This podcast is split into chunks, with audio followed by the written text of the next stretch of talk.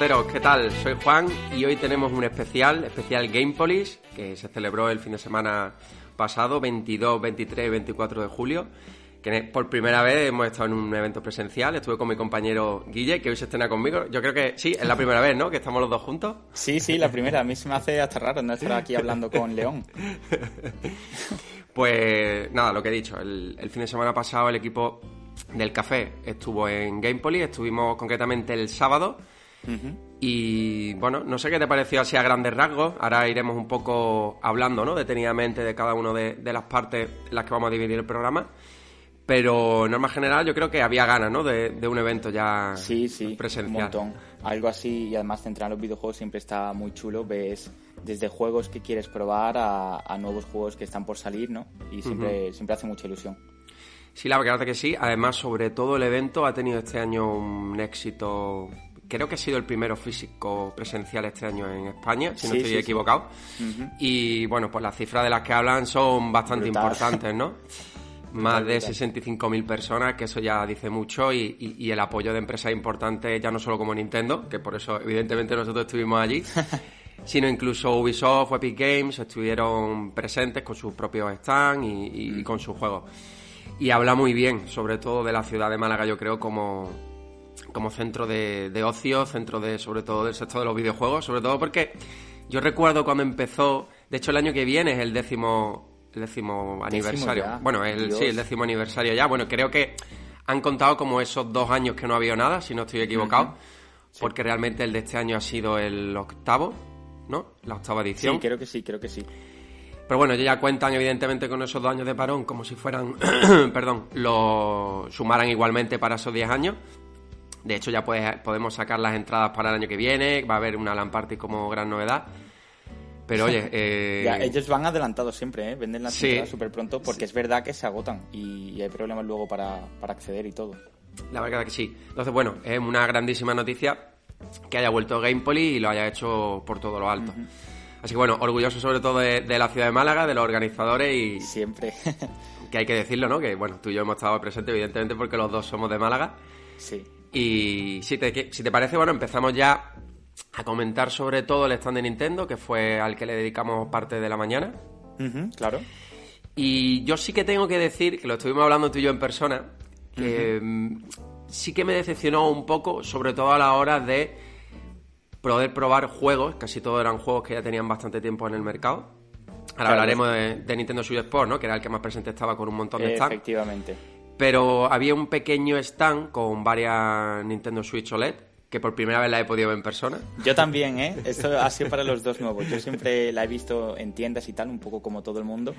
Y siempre me había hecho mucha ilusión probarla y súper contento, la verdad. Y sí que es verdad que, ya te digo, lo, comentamos allí en persona. Me decepcionó un poco porque muchos de los títulos que había, de hecho, la mayoría, ninguno era de títulos recientes. Por ejemplo, bueno, podían haber promocionado el nuevo Fire Emblem, por decir uno. claro. Y la realidad es que estaban los juegos, pues, hombre, de franquicias importantes, los clásicos de, Nintendo, ¿no? Como Metroid Dread, pero The Wild, Smash Bros. También estaba eh, Monster Mario Hunter, Mario 3D World. Pero yo si hubiera sido Nintendo quizá habría aprovechado para eso, ¿no? Para potenciar un poco los lanzamientos más recientes. Yo es, es lo que pienso, pero también entiendo que al final lo que tienes que hacer es vender el producto y, y lo que vas a hacer es irte a lo seguro. Entonces juegos que sabes que han tenido mucho éxito, que se han vendido súper, súper bien y lo sacas ahí. Hombre, es verdad que da un poco de pena, porque yo también iba con la idea de poder probar algo nuevo, ¿sabes? Sí, en ese sentido es verdad que lo que podías probar era lo que, bueno, toda la gente que no tuviera Nintendo Switch, evidentemente, podía probar todos esos títulos por primera vez, pero lo que ya los teníamos... Bueno, también es cierto que... Eh, en una misma consola solo podías jugar un juego. Efectivamente, eso es un problema, ¿eh? Yo lo vi un problema. yo lo, sí, yo también, yo también.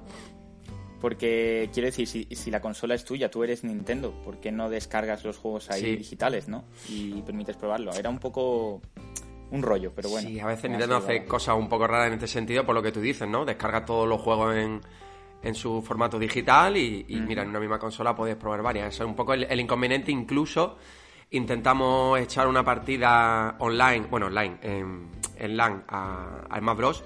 y no pudimos porque las versiones de el juego de mi consola y el de la otra consola no era la misma y no pudimos. Entonces, bueno, por ahí sí que es verdad que me decepcionó un poco. Y después, bueno, está claro que el gran, el gran estandarte de Nintendo en este evento fue Nintendo Switch Sports. Total, eso estaba minado. O sea, para que os hagáis una idea, podía haber como cuatro o cinco stands bastante grandes para probar el juego y unas colas larguísimas. Hmm, había, no sé si a lo mejor cuatro o cinco stands y otros dos un poquito más grandes, uno donde había una, televisión, evidentemente, un tamaño eh, diferente al resto, bastante más grande para que luciera mucho más, donde había una persona incluso comentando, y otro que fue en el que estuvimos nosotros, donde parecido, no había nada de comentando, pero sí que es verdad que después de probar la demo te hacían una especie de, bueno, de, este, de cuestionario, de, qué te había parecido. qué tal.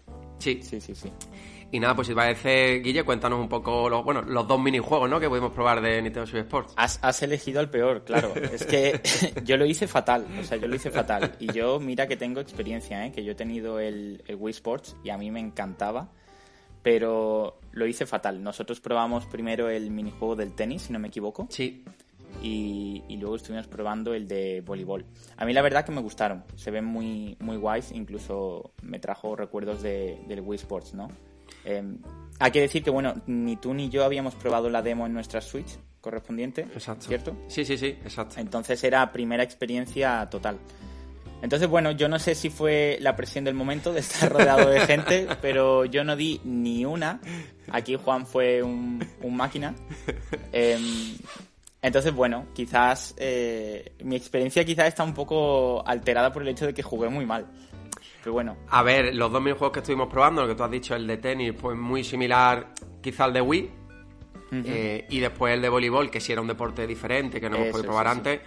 Bueno, yo el timing sí que es verdad que falló a ti un poquito más el tema del, movimiento y eso, pero yo el timing lo vi bueno, bastante bien, me gustó, me sorprendió la demo. Sí que es verdad que hablando con gente en estos días, pues casi todos bueno, coinciden en lo mismo. Es que es un juego que las primeras horas o los primeros minutos sí que es verdad que sorprende y, absorbe bastante, como el original de Wii. Pero después, bueno, pues parece que carece un poquito de, profundidad y, termina por ser repetitivo. Sí que es cierto que al final es un juego que tiene que ser simple para que sea eh, accesible para todo el mundo, que es un poco la idea y el concepto del juego. Y le pasa un poco lo mismo que el, que el Wii Sports, es decir, yo el Wii Sports lo disfrutaba muchísimo más en compañía. Sí, esto es para jugarlo en Entonces, compañía. Este, esto es para jugarlo con amigos, con familia, con lo cual ahí, aunque no pudimos probarlo, yo creo que es un acierto que tenga un modo online. Sí. Que puedas jugar con gente por internet, porque si tú estás solo y no hay nadie que quiera jugar contigo, que a mí me pasaba mucho, ¿no? Porque a mi amigo no le apetecía lo que sea, pues por lo menos puedes jugar contra gente, se vuelve un poco más competitivo y yo creo que eso sí es un punto a favor, la verdad. Sí, pero al final es eso, es un juego que está hecho para jugar en casa, con amigos, con familiares y, al menos nosotros el ratito que estuvimos probándolo, lo que tenía que conseguir, que era divertirnos, lo consiguió. Así que... Sí, sí, aunque, aunque fuese a mi costa, pero lo consiguió, ¿eh? Aunque fuese a mi costa.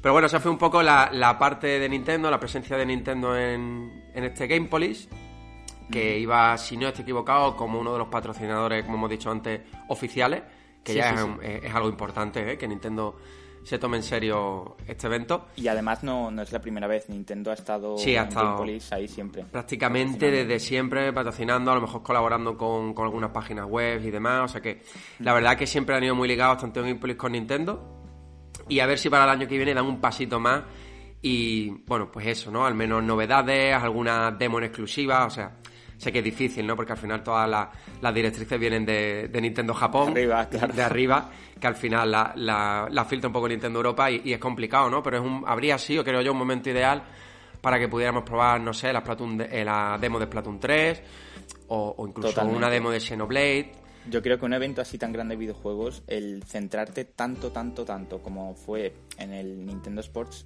hombre, está bien, pero yo creo que estaría más guay si lo distribuyes un poco, ¿no? Pues mira, aquí te tenemos un poco algunas demos, juegos nuevos. Sí. Aquí clásicos, que sabes que te van a gustar. Y aquí, pues, juegos como el Switch Sports, ¿no? Para jugarlo con gente que llaman mucho.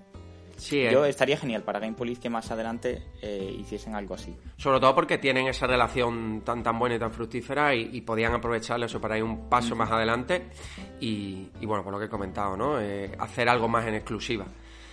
Más allá de eso, pues sí, yo creo que Nintendo Switch Sport quizás en ventas no ha ido todo lo bien que esperaba y bueno, pues eso han ido por todo lo alto, ¿no? Con... Sí, puede ser, para intentar potenciar ahí como puedan. Además es el juego del verano, o sea, es un juego ideal para el momento, para la época pero nosotros mejor desde un punto de vista más gamer, ¿no? Sí, puede ser. o, más afín a todo lo de Nintendo, pues buscamos, bueno, pues un poco de todo, ¿no? No todo focalizado, casi todo focalizado en esa parte. Aún así, bueno, por lo que hemos dicho, ¿no? Nintendo estuvo presente y gracias a eso, pues tú y yo estuvimos allí. Sí, sí, sí. Oye, hay que decir, yo me posiciono team a favor de los muñecos nuevos, ¿eh? Del Nintendo Sports. Son súper chulos, tío, y tienen un montón de personalización. Sí, lo estuvimos, lo estuvimos comentando allí, y bueno, es una evolución, creo yo, natural de los Mi, y pues eso, más actualizada, con un poquito más de detallitos. Vamos a ver, ¿no? Si Nintendo sigue el camino en otros juegos parecidos y y mantiene este nuevo diseño de los MIS, que no son los MIS, pero bueno, eh, casi todo. No tiene nombre, ¿no? Oficial. Mm, que yo sepa, no. pues tendrán que ponerle uno. Que yo sepa, no, pero es verdad que, bueno, pues trae el espíritu de los Wii con los que tanto nos divertimos y, sobre todo, bueno, Ahí... lo rompió en su momento, porque incluso en Nintendo 3DS también tuvieron continuación. Pero, eh, bueno, incluso en Wii U creo también.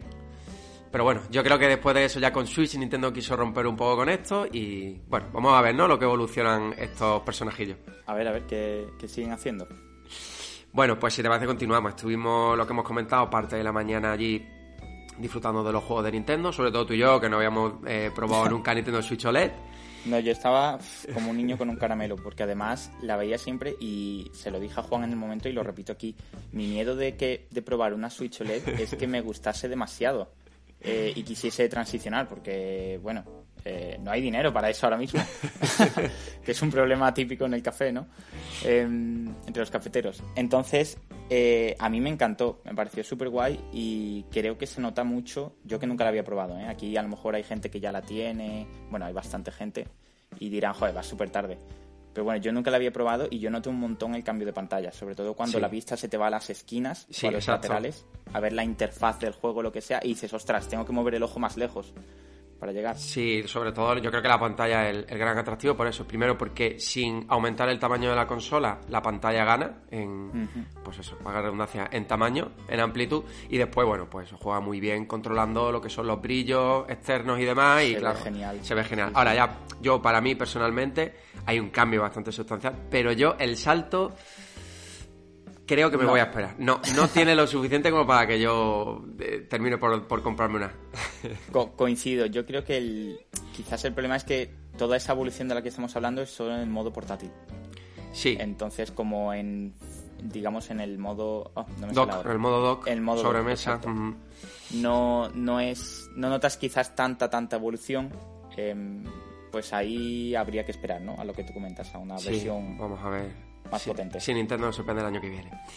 Bueno, pues estuvimos intercalando también eh, lo que fue un poco el evento con algunas charlas. Ahora iremos comentando las que estuvimos tú y yo presentes. Pero mm. antes de pasar a eso, sí que quiero comentar que había también una zona de recreativa y nos encontramos con la recreativa de Luigi Mansion. Ah, sí, sí, sí, es verdad, es verdad, es verdad. Muy chula, ¿eh? Muy chula, no pudimos probarla porque, bueno, había, pues como pasaba con Nintendo, había muchísima cola y al final en un día intentamos más o menos, ¿no? Optimizar todo el tiempo. Hicimos, hicimos todo lo posible, de verdad, pero es que hay muchísima gente en este evento. Yo animo a la gente que sea de fuera de Málaga que el próximo Gamepolis venga, ¿eh? porque es muy chulo. Pero está lleno de gente, es muy difícil probar todo. Sí, es difícil y más, bueno, como nosotros que estuvimos un día. Pero bueno, nos llevamos esa pequeña grata sorpresa que fue la máquina arcade de Luigi Mansion. Yo la conocía, vamos, no la había probado. Y bueno, a ti te sorprendió bastante porque no sabía que. Yo, no claro, yo ten en cuenta que yo nunca he jugado en Luigi's Mansion. Le tengo ganas, pero nunca he jugado. Entonces, que haya una recreativa me sorprendió un montón. De hecho, te pregunté, dije, bueno, pero esto es una cosa especial que han traído, ¿no? no, no, esto está de siempre. Sí, sí, no, no, sé cuántos años tiene, pero la recreativa ya de Luigi's Mansion tiene bastante tiempo. Así que bueno, ahí nos, llegamos, nos llevamos esa pequeña sorpresita con, con la arcade de Luigi Mansion y bueno, había pues, muchísimos más juegos de... Este, el problema de siempre, tener en cuenta que yo la recreativa no llegué casi a tocarla. Entonces, siempre me pillas de sorpresa. Sí, había algunas también que la habían traído importado directamente de Japón. Cuando yo estuve en Japón, lo estuvimos también comentando allí en el evento. Había algunas que yo cuando estuve pues en 2019 ya la vi allí y bueno, pues mucha gente, ¿no? También probándola porque son... No pudimos probar nada. Porque son recreativas un poco fuera de lo común.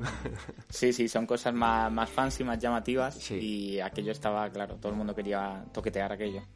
Bueno, pues si te parece vamos a pasar sobre todo a las dos charlas en las que tú y yo estuvimos presentes. tú, compartimos una y la otra, bueno, fui yo solo por la tarde. La primera que me encantó, eh, que a ti también, según tengo entendido, que es la del arte de la música tras los videojuegos, lo que esconde una banda sonora, así es como se titulaba. Oye, me gustó mucho porque te hace ver y te hace entender, incluso te hace reflexionar sobre el trabajo de investigación que hay detrás de un videojuego. O sea, no solo por la banda sonora en sí, sino incluso cuál es el momento ideal de utilizar en un efecto, qué instrumento podríamos utilizar en una situación concreta.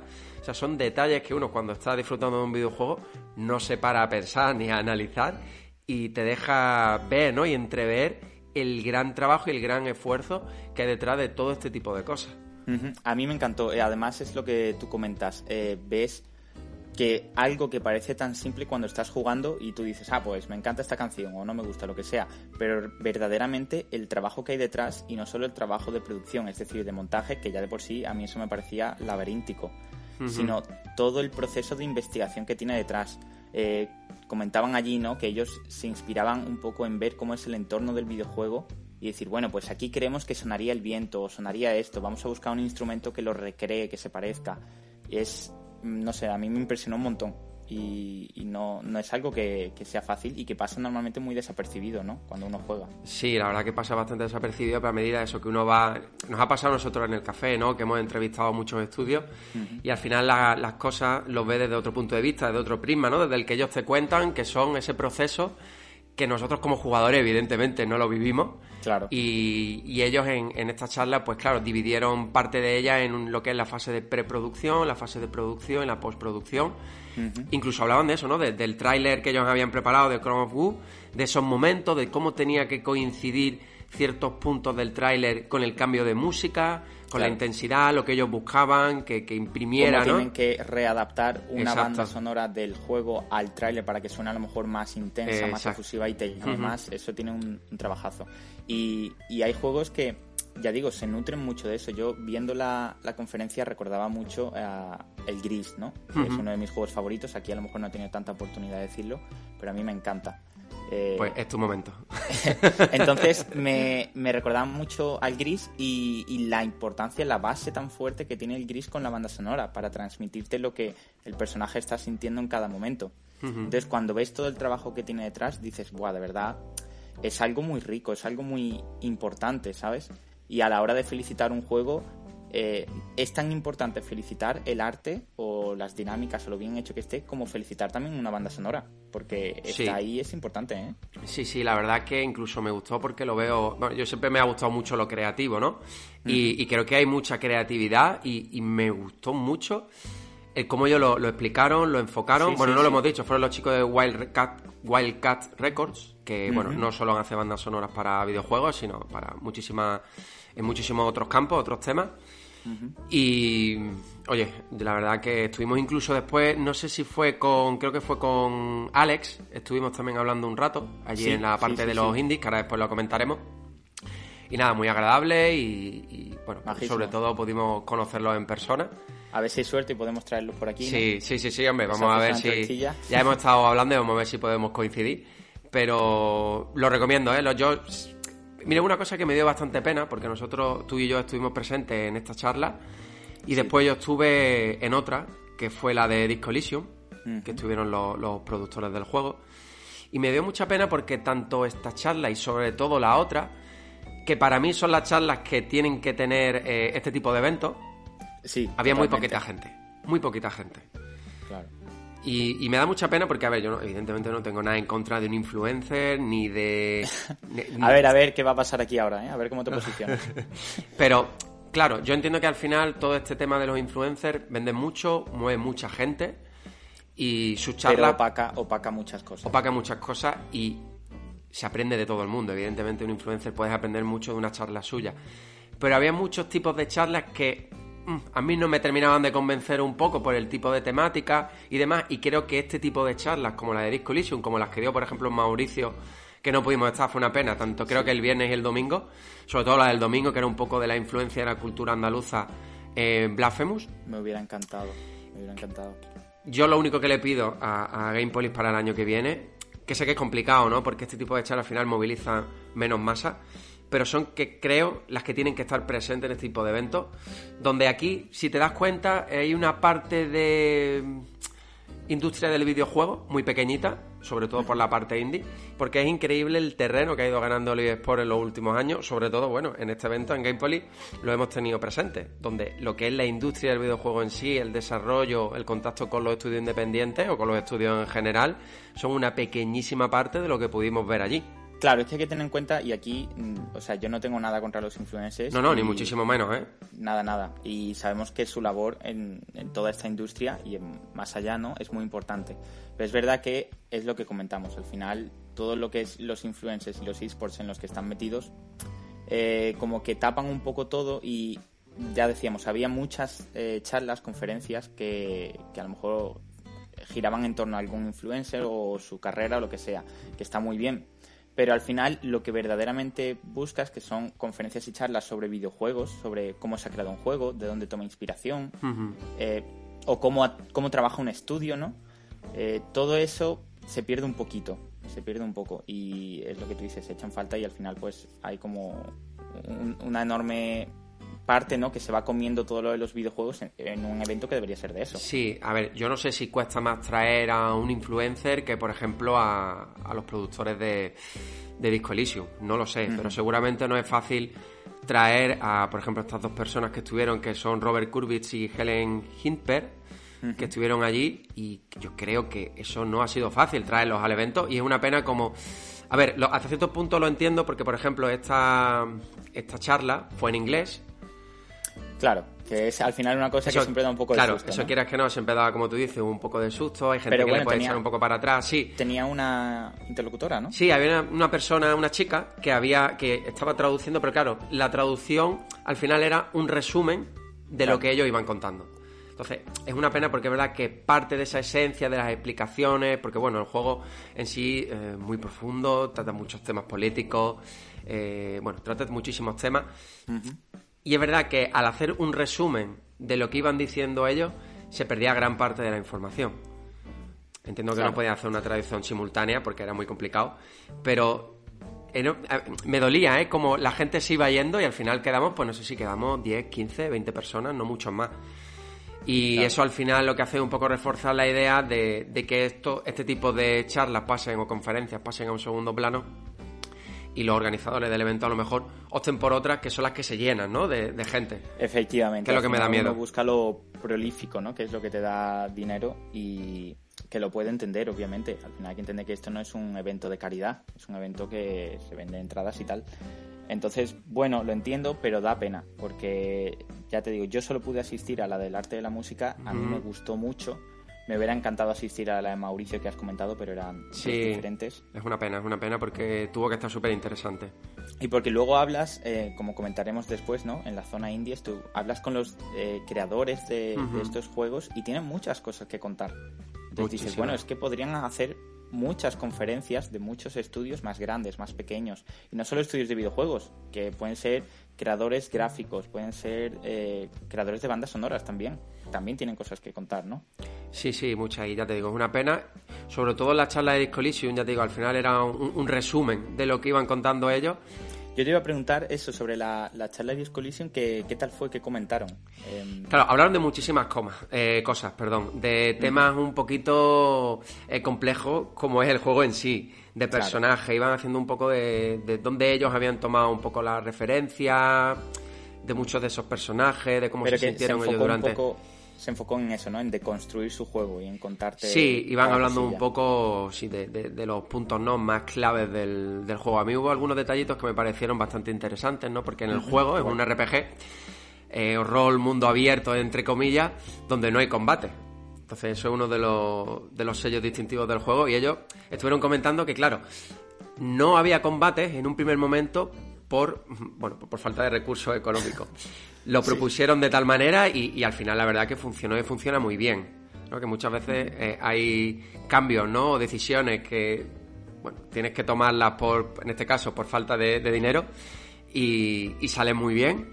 Después, por ejemplo, ellos no pensaban que el juego fuera a tener tanto éxito sobre todo porque es un juego con, con, una carga narrativa súper alta, muy, muy, yo no sé si tú lo has jugado, Guille. No, no, no, no lo he jugado, lo conocí en, en su día, por eso estoy tan atento sin hablar, porque lo, lo, conocí cuando se anunció en su día, pero no llegué a jugarlo ni nada. Entonces cuando salió lo de la conferencia, me hubiera gustado ir, no pude asistir, y, y, entonces estaba aquí muy pendiente de que contases, pues hoy, ¿no? Sí. Toda, toda la experiencia del juego y de la, de la conferencia, porque me interesa, me llama la atención. Después, a ver, muchos de los temas es que estuvieron hablando de varios personajes, que ahí quizás no vamos a entrar mucho, sobre todo para las personas que no hayan jugado y porque, bueno, puede ser un poco eh, denso, ¿no? Para, alguna, para algunos oyentes. Pero sí que estuvieron también hablando del estilo artístico, que para mí también es muy característico. Y decía Robert que él al principio no le gustaba. O sea, que, el estilo artístico que habían elegido para el juego no le gustaba. eso es... Sí, sí, sí. Que el director de arte le dijo que era lo que había y, y bueno, que al final sí que es verdad que le terminó convenciendo bastante, que le gustó y yo creo que, que quedó muy bien porque eso, porque tiene un, un diseño artístico muy personal, diferente, ¿no? Igual que todos los indies últimamente apuestan por pixel art, ellos allí por un estilo así más acuarela que da un resultado magnífico. Súper bueno, a mí me encanta. Eh, de hecho, es bueno, es una de las cosas que a mí más me entró. Porque yo soy muy, muy débil a las cosas que entran por el ojo. Es decir, yo veo un juego y veo esas imágenes y si es bonito, me llama mucho más. Yo así de básico soy, ¿no? Y el disco Elysium es que se ve muy bien. Sí. Se ve muy chulo el diseño artístico. Sí, sí. A mí, a mí me, vamos, para mí fue una de las, para mí es una de las cosas más importantes del juego. Aparte, bueno, pues de todo, sobre todo la carga narrativa que tiene, que es compleja, es profunda. En algunos puntos quizá un poquito complicada de llevar hacia adelante, pero sí que, bueno, ahí está también gran parte del atractivo. Otra de las cosas también que estuvieron comentando, eh, como en cualquier juego de rol, tu personaje puedes mejorarle los atributos eh, sobre todo aquí para esas batallas dialécticas que tienes con los personajes, dependiendo de cuál tengas mejor o peor, pues podrás seguir avanzando la conversación. Y ellos eh, añadieron mucho, ahora no me acuerdo cuántas había más o menos, pero más de 20 seguro, entre 15 y 20. Y ellos lo decidieron hacer así porque querían un poco reflejar lo que es la complejidad de la mente humana. Oh, wow. Sí, eh, por eso digo que un poco contaron muchas cosas interesantes y seguramente se perdieron muchos, detallitos y, me dio pena. Y después, ya casi terminando la, la charla, que me gustó sobre todo porque yo lo noté cuando estaba llegando al final del juego. Eh, hay un personaje al final del juego que se llama el, Desertor. No hay ningún spoiler porque diciéndote el nombre, bueno, tampoco voy a desvelar nada.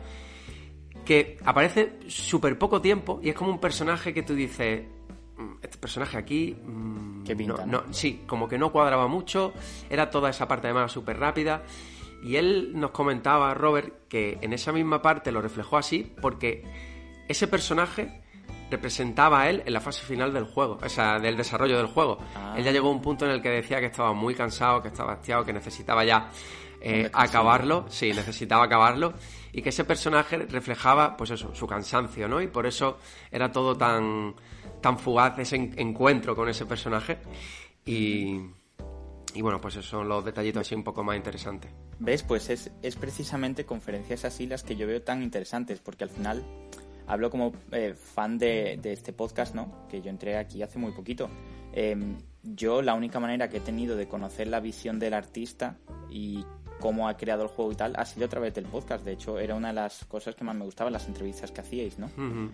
Entonces, conferencias así en las que una persona de a pie que no lleva un podcast puede asistir a una, a, una presentación de un juego y luego puede hablar con el creador, le puede preguntar cosas. eso, es magnífico. Tan, importante. Es magnífico. Ahora ya vamos a entrar a la parte indie, pero me encantó ese momento, ese punto. Para mí es lo más importante de Gamepoint en lo que nosotros estuvimos, pero ya no solo como prensa, que eso es lo de menos, sino como tú bien has dicho, como jugador, porque tú allí podías acercarte al desarrollador que fuera, da igual que tuviera 20 años, 30 años, 40 años, o sea, te, tenían una cercanía. Y todos quieren contarte al final. Sí, sí. Los juegos son sus hijos, ¿no? Exacto. Entonces todos quieren contarte, quieren... Y no, muchos de ellos se nota, y es una de las cosas que a mí me parece más guay, más bonita, no quieren contarte como intentando convencerte para que pilles el juego, lo que sea, te lo cuentan porque verdaderamente lo sienten. les encanta su juego, lo sienten. Sí, sí, sabían expresar esa felicidad, eh, de, como tú bien has dicho, ¿no? Como si fuera su propio hijo, porque al final lo es. Y, esa cercanía me, sorprendió en parte, no tanto, porque es verdad que ya hemos ido entrevistando muchos estudios que, bueno, que no los conocíamos absolutamente de nada y siempre han sido, bueno, pues personas muy cercanas en sí. Pero, oye, genial, ¿eh? Porque se portaron todo muy bien con nosotros. Vamos a ir comentando los juegos que pudimos probar, porque no pudimos, por desgracia, probarlos todos. También había mucha cola. pero sí, que yo creo que a grandes rasgos elegimos bastante bien. Sí, sí, sí. Yo salí súper contento. Ahora comentaremos. Pero los que probamos eh, yo salía hasta ganando, de verdad. Cosas.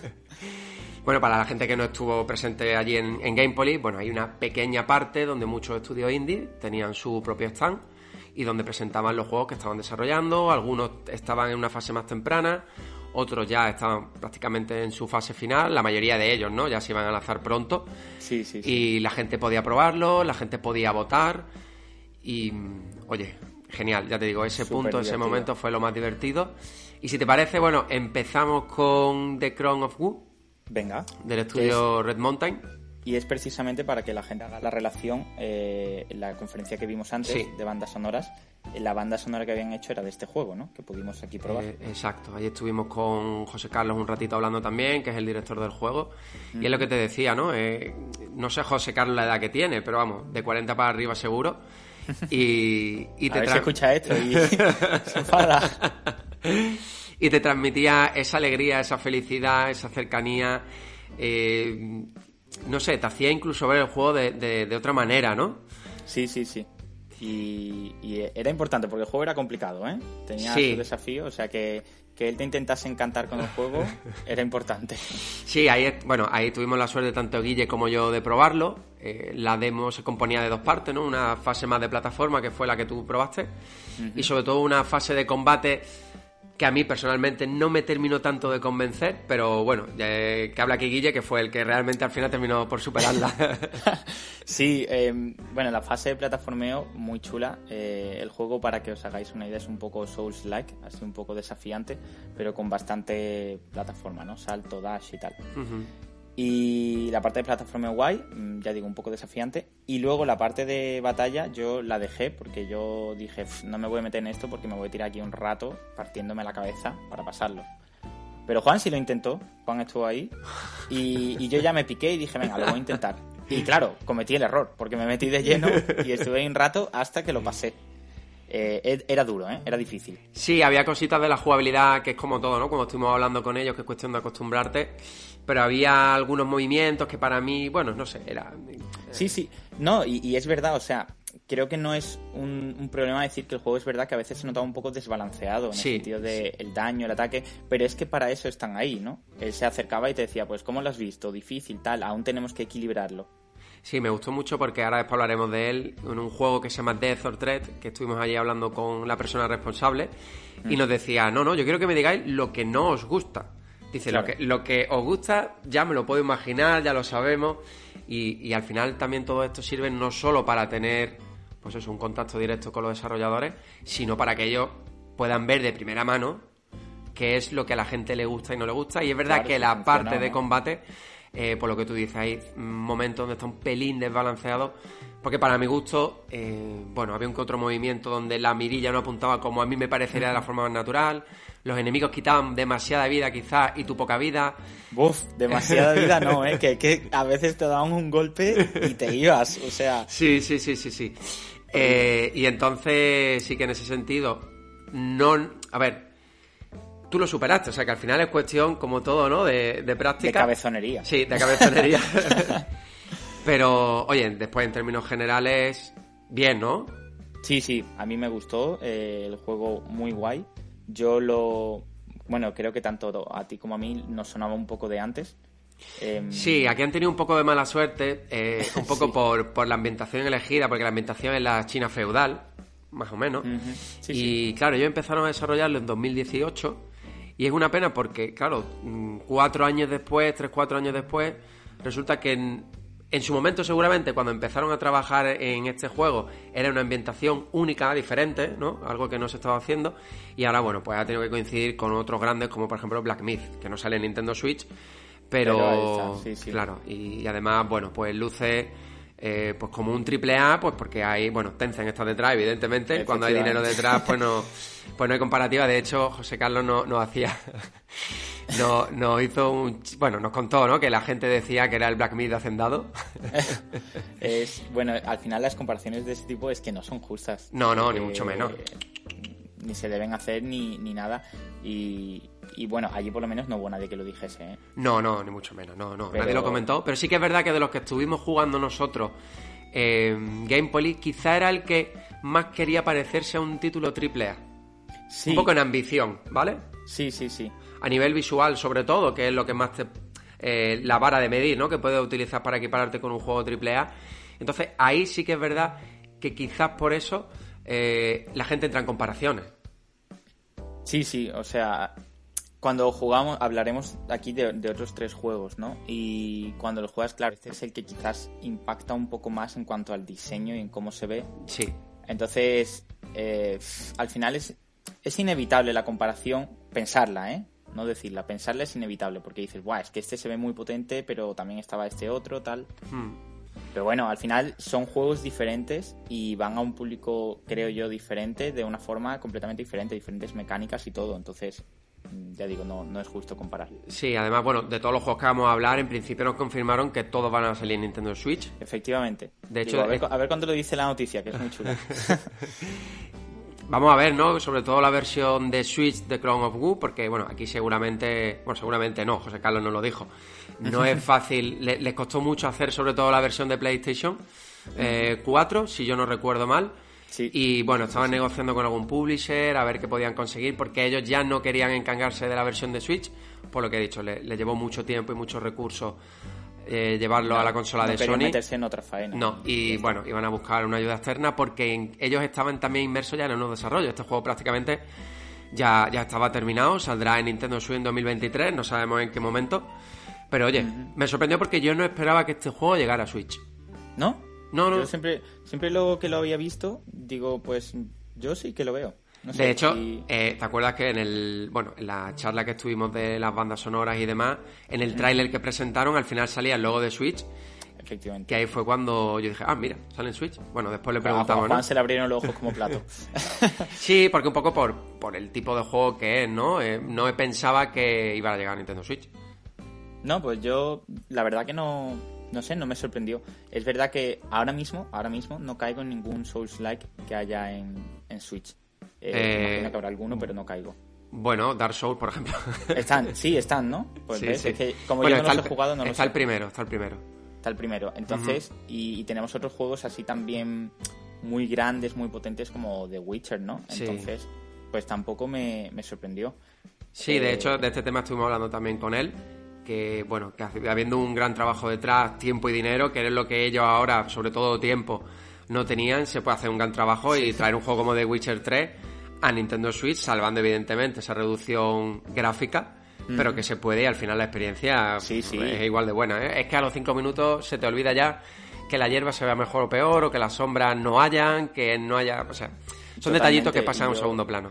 Lo, lo, veremos en octubre también con el Nier Automata. Yo creo que eso no, no creo que vaya a ser algo tan grande ni nada. La, el pequeño déficit gráfico no, no creo que Son cosas que los poseedores de Nintendo Switch ya vamos, lo, tenemos, está ahí, está asimilado y ya está. Claro, está asimilado, lo sabemos que, va a pasar y, y, oye, y pasamos por el aro porque no nos importa. Al final es un juego nuevo que llega a la consola. Bueno, pues bienvenido sea. Bueno, pues si te parece, Guille, pasamos al siguiente. Venga, uno de mis favoritos, ¿eh? Venga, Welcome to Emparium, eh, de Tapioca Games, que es un estudio que está en Madrid. Que... Ah, sí, yo, pensaba que eran de aquí, ¿eh? No, eh, buscando, informándonos, resulta que son de Madrid. Al menos, al menos tienen ellos ahí, yo no sé si después está compuesto por gente de, otras provincias o comunidades autónomas, pero bueno, en principio el estudio de Madrid.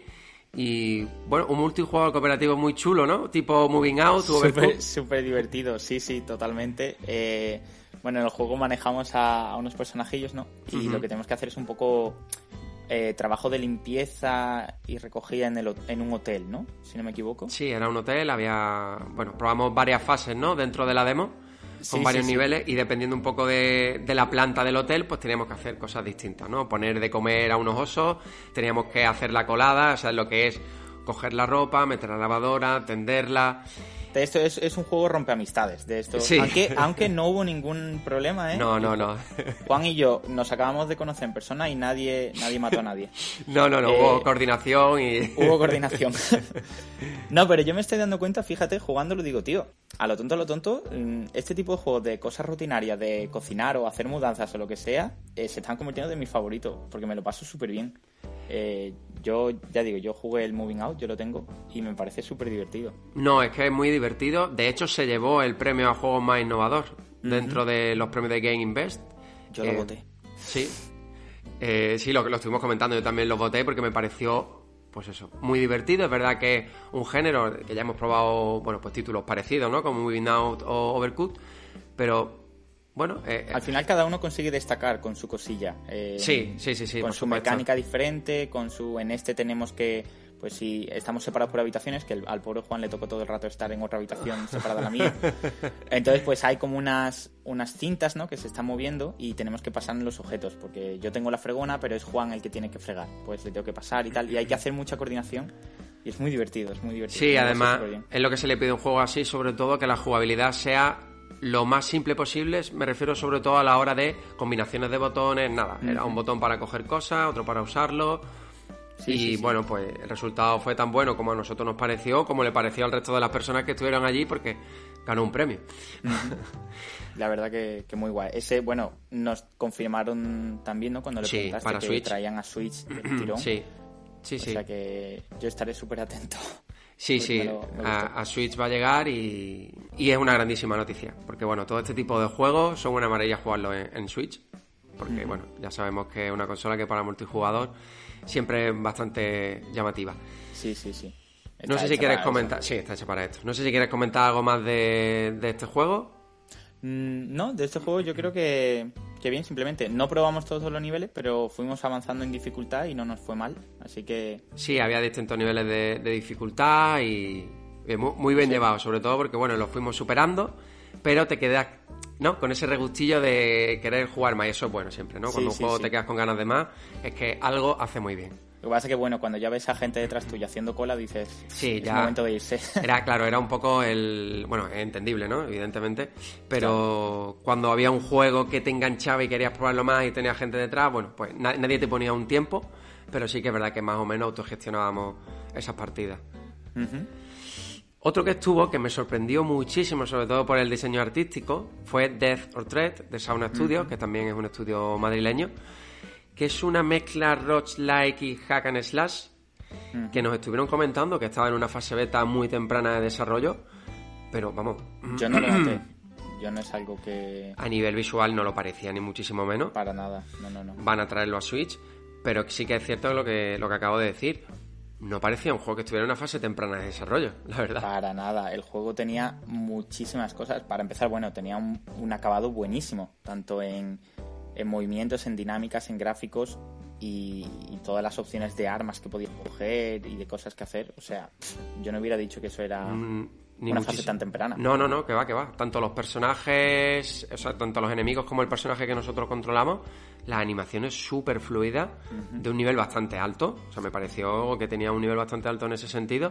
Y después lo que tú dices, a la hora de personalización, en la demo, al iniciarla, pues podías seleccionar entre varias armas. Cada arma, bueno, pues te podía dar algún atributo diferente, como por ejemplo era ganar vida al golpear, por ejemplo. Eso es, sí, sí, esa fue la nuestra. Sí. Y, e incluso podías elegir un ataque especial entre diferentes ¿no? ataques especiales, había árbol de habilidades y otra serie de cositas, perdón, que no pudimos probar. Sí, y a mí una de las cosas que más me gustó fue el, diseño, ¿no? Quizás, o sea, todo el juego está inspirado en un poco en Halloween, ¿no? Todo el terror, con monstruos y tal, calabazas. Y Mira, puede estar todo lo mascado que quieras las cosas de Halloween, pero es que yo me encantan siempre, porque me parece súper chulo. La ambientación era muy chula, porque lo que hemos estado comentando, el diseño artístico, yo creo que, eh, no sé, tendrían que ir puliendo otras cosas, pero ya te digo, la, primera impresión es que era un juego que si no te lo dicen te crees que van a lanzarlo pues prácticamente en unos meses.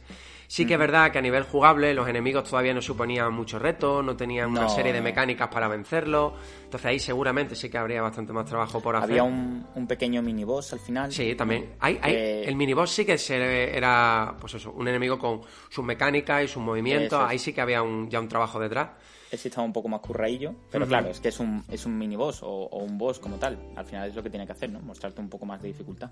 Así que a mí, bueno, los roguelike me gustan, me encantan de hecho. Y para mí una, una grandísima noticia, por lo que hemos dicho, ¿no? Sobre todo por el, en un primer momento por ese diseño artístico, por el género para mí. Y vamos a ver, eh, ya nos comentaron que le queda al juego, que vamos, 2022 prácticamente, no olvidemos. Y a ver si a lo largo de 2023 pues llega a Nintendo Switch. Yo los roguelike eh, me gustan, pero lo paso fatal. No puedo. es que eso de esforzarte tanto para morir, puff, lo llevo fatal, ¿eh? Sí. Eh, Vas a tener que darme clases de yoga o de concentración o algo, porque vamos. Son juegos que ponen la paciencia a prueba. Sí, sí, bastante, bastante. Pero bueno, a mí es un género que que me gusta porque son a mí yo soy un jugador de los que no gusta no le importa repetir lo mismo una y otra vez vamos vengo de pasarme celeste y morir no sé 300 400 veces en un mismo nivel. y, de esto hablaremos en, el, siguiente juego. Sí sí sí sí. Eh, un juego que fíjate tú que de Welcome to Emparium me gustó pero de todo lo que estuvimos nosotros probando allí para mí el más innovador para mí fue Lapsus que es el juego del que vamos a hablar que es un estudio granadino. Estuvimos allí un ratito hablando con Miguel, que era, bueno, la cabeza pensante, ¿no? el, encargado de este, de este juego. Y bueno, para mí, de lo que pudimos probar, el que más me gustó. Yo es cierto, a ver, yo es que el Welcome to Imperium es que me lo pasé muy bien, me divertí un montón, pero el Lapsus, mm, en lo que es, en general, me parece el mejor de los que había ahí que probamos, ¿eh? de los cuatro. Como concepto. Como concepto, sí, sí. Y en cuanto a si yo tuviese que pillar uno de esos juegos, probablemente sería este, porque es que me gusta mucho el, rollo que tiene, ¿sabes? Eh, no sé si quieres contar tú un poco de cómo iba o cuento yo. No, cuenta, cuenta. Bueno, pues en el, en el Lapsus manejamos un personaje que no tiene nombre, ¿no? ¿O si lo tiene? Yo, si tiene nombre, si tiene nombre no lo recuerdo. No lo recuerdo. Bueno, el juego es, para que, para que os hagáis una idea, Em, de tipo un poco puzzle, ¿no? Entonces hay pues un nivel, te lo pasas y pasas al siguiente nivel con otro puzzle, ¿no? La, la peculiaridad del juego es que tenemos que jugar con retornos en el tiempo, es decir, tú mueves al personaje y vas a pulsar un botón que te abre una puerta. Entonces, claro, tienes que volver atrás en el... A ver si se me entiende, esto es una movida, ¿eh? A ver, eh, este es el típico juego, lo estuvimos allí comentando con, Miguel, que es más fácil de jugar que de explicar. Efectivamente. pero lo está explicando, pero lo está explicando perfectamente, continúa. claro, entonces tú mueves al personaje hasta el botón y lo pulsas para que la puerta se abra y vuelves atrás en el tiempo. Entonces, digamos que una sombra de tu personaje va a ir hacia el botón, imitando los movimientos que tú hiciste antes. Y ahora tú puedes hacer nuevos movimientos y vas, por ejemplo, hacia la puerta y así te pasas el nivel. Dicho así, parece relativamente sencillo, pero se volvía tremendamente complicado y lo típico es el típico juego en el que tienes que controlar muy bien el timing. Es decir, mm, tengo que pulsar este botón en este momento, teniendo en cuenta el tiempo que me voy a dejar para pasar esto, este rayo, lo que sea, ¿no? Eh, desafiante, ¿eh? Sí, la verdad que el típico, bueno, de hecho tú y yo estuvimos ahí un rato jugando porque es un juego que por concepto, por las mecánicas, por la idea, ¿no? Que propone, engancha, engancha porque es algo, es algo diferente y para mí eh, Lasu fue, como he dicho antes, si no es el que más, pero vamos, el que más me gustó, porque propone algo único que al final es lo que le hace diferenciarse de juegos AAA. Sí, sí, sí. Pero es que incluso dentro de ser un juego indie, hace algo, oye, habrá algún juego parecido, no lo sé, pero hace algo que no he podido probar antes o no he probado antes. y, la idea es muy, buena, sí, ¿eh? sí, lo hace, lo hace muy bien. Solo pudimos probar algunos niveles, no sé si eran 20 como máximo los que había en... Sí, yo llegué, no sé hasta dónde llegaste tú, yo recuerdo porque lo tengo grabado en la memoria. Llegué al nivel 16 y me dijo aquí el creador, em, no, yo te queda muy poco, acábalo. No pude, o sea, eso era no pude, no pude. Lo tuve que abandonar. Entonces, esto que los oyentes lo apunten porque para mí yo creo que van a ser uno de esos juegos que cuando salga va a tener muy buen recibimiento. porque eso, porque es algo muy, muy, muy em, diferente a lo que estamos Como buena noticia para la gente que quiera probarlo, si disponéis de un, de un ordenador, tiene la demo para descargar en itch.io. Sí, prácticamente todos estos juegos, creo que demo en Steam tenían. Ya no sabría decirte si todos o casi todos, pero muchos de ellos sí. Llegará a Switch, evidentemente. De hecho, nos dijo Miguel que no iba a tardar mucho en llegar a la consola porque el juego ya estaba, estaba terminado. Nos estuvo comentando que el juego lo habían acabado hace muchísimo tiempo y no sé si dijo 2013, 2014, bueno, eran... Es que, eh, es que estoy pensando y digo, creo que eran unos 10 años. Sí, sí, creo que eran unos 10 años. Y claro, como él decía, que lo único que le faltaba era darle un lavado de cara al juego. Para que, bueno, para que visualmente fuera más atractivo. Visualmente no, no se veía para nada mal, o sea, no, no, no. muy bien. Pero bueno, entiendo que al final eh, quiera pulirlo más y dejarlo totalmente, eh, digamos, un lavado de cara genial, ¿no? Entonces, bueno, que lo que era todo el juego en sí lo tenían desarrollado hace muchísimo tiempo, que habían decidido eso, darle la de cara y lanzarlo. Y, eran pocos en el estudio, no sé si eran 3, 4 personas. Sí, sí. Como casi todo, bueno, casi todos los títulos que hemos estado mencionando eran muy poquitas personas en los integrantes del equipo. Y te das cuenta de eso, ¿no? De que tan solo 2, 3, 4, 5 personas las ideas tan buenas que pueden desarrollar y, un ejemplo ¿no? de, la calidad que tenemos aquí en España como estudios. ¿eh? Y, más allá, incluso haciendo referencia a algo que has dicho antes, la importancia porque aquí se demuestra cómo gracias a, toda la vertiente independiente podemos traer ideas chulas y nuevas de verdad que no que no claro al final los indies son los que se arriesgan no y hacen algo más rompedor muchas veces. Sí, porque es la única forma al final de captar la atención del jugador. Claro, claro. si creas un juego eh, que quiere parecerse a un triple A, es más complicado, porque ahí siempre va a tener las de perder, evidentemente. Ahora, si creas un juego que por mecánica o que visualmente sea diferente, porque eh, tu creatividad no se corta, que es lo que suele pasar en las empresas grandes, pues al final terminan saliendo este título de juego, este tipo de juegos, que son los que es la única vía para, pues eso, ser un poco el, estandarte que tienes que llevar para llamar la atención de los jugadores. y, sale, pues lo que tú dices, ¿no? Al final salen cosas muy, muy buenas.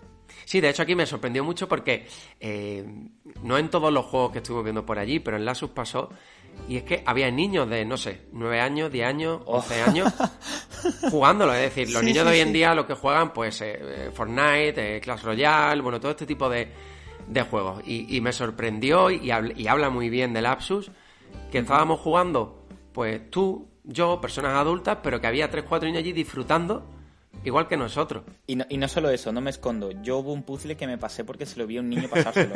o sea, yo lo vi y dije, hostia, así es como se hace, me lo anoto. Y así es como pude hacerlo.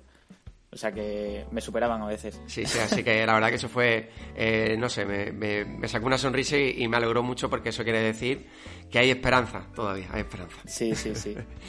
bueno, estos son los juegos que nosotros pudimos probar allí, había muchísimos más. Por ejemplo, había un juego de lucha en 2D que se llama Frostfire, no sé si te acuerdas. Sí. que no pudimos probarlo, de Sumachu Games. Kidu. Estaba el Kidu, efectivamente. Sí, que era una especie de. Bueno, es un point and click con un una estética visual así en blanco y negro, dibujado a mano muy chulo y muchísimos otros más que por desgracia no pudimos probar, incluso algunos de ellos de los que no tuvimos la oportunidad de echarle un rato, pues ganaron premios, ¿no? Como Hack and Slime, Lua, Tales Candle, Force, o sea... Da un poco de pena, pero bueno. Da pena, no puedes ir a todo. No, no pudimos jugarlo todo, pero sí que es verdad que al menos lo que estuvimos probando, las sensaciones fueron bastante buenas. y, y yo creo que fue sea, muchos, si no todos los que habría allí, seguramente yo creo que planean sacarlo en Switch, porque Switch es lo, lo que comentamos, ¿no? Es casi la consola de lo indie. Entonces, eh, super guay. Todo lo que... Ver que hay cosas tan, tan interesantes, ¿no? Que están por venir. Todo lo que vimos allí, seguramente el 90% sale en Nintendo Switch, porque la mayoría de esos juegos eh, casan muy bien con la filosofía de la consola. Y bueno, si había alguna duda a lo mejor con un juego tipo Clone of Goo, que quizá puede exigir un poquito más a, la, plataforma, en este caso Nintendo Switch, el resto, bueno, pues lo que es un poco a nivel de, exigencias técnicas, lo cumplen perfectamente. Sí, sí, sí, totalmente. Bueno, y que muchos también un poco por eso, por la filosofía, por el tipo de juego que es, que, bueno, son ideales para Switch.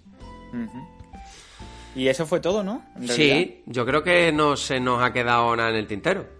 No, no, no. Y además hemos hablado un poquito de todo. Yo creo que así un poco para, para cerrar, em, eh, por ejemplo, por mi parte, aunque todo lo que hicimos fue muy guay tal, yo creo que donde más disfruté fue en el apartado indie. También, bueno, por la parte que me toca, ¿no? Porque al final hago aquí con León el, el podcast de, de los nindies del café. Sí. Entonces, bueno, yo tenía mucho interés en ver estas cosillas. Es que para mí, lo, he dicho antes, para mí fue también lo más atractivo del evento, porque era un poco lo que yo más espero en un tipo de feria, ¿no? De este estilo. Es decir, poder probar juegos, eh, sobre todo conocer nuevos juegos, y eso lo tuvimos ahí, no por parte a lo mejor de Nintendo o por parte de otros estudios más grandes, pero sí por parte de los estudios independientes españoles. Claro. Así que sí, sí, para mí también fue esta pues, parte la mejor.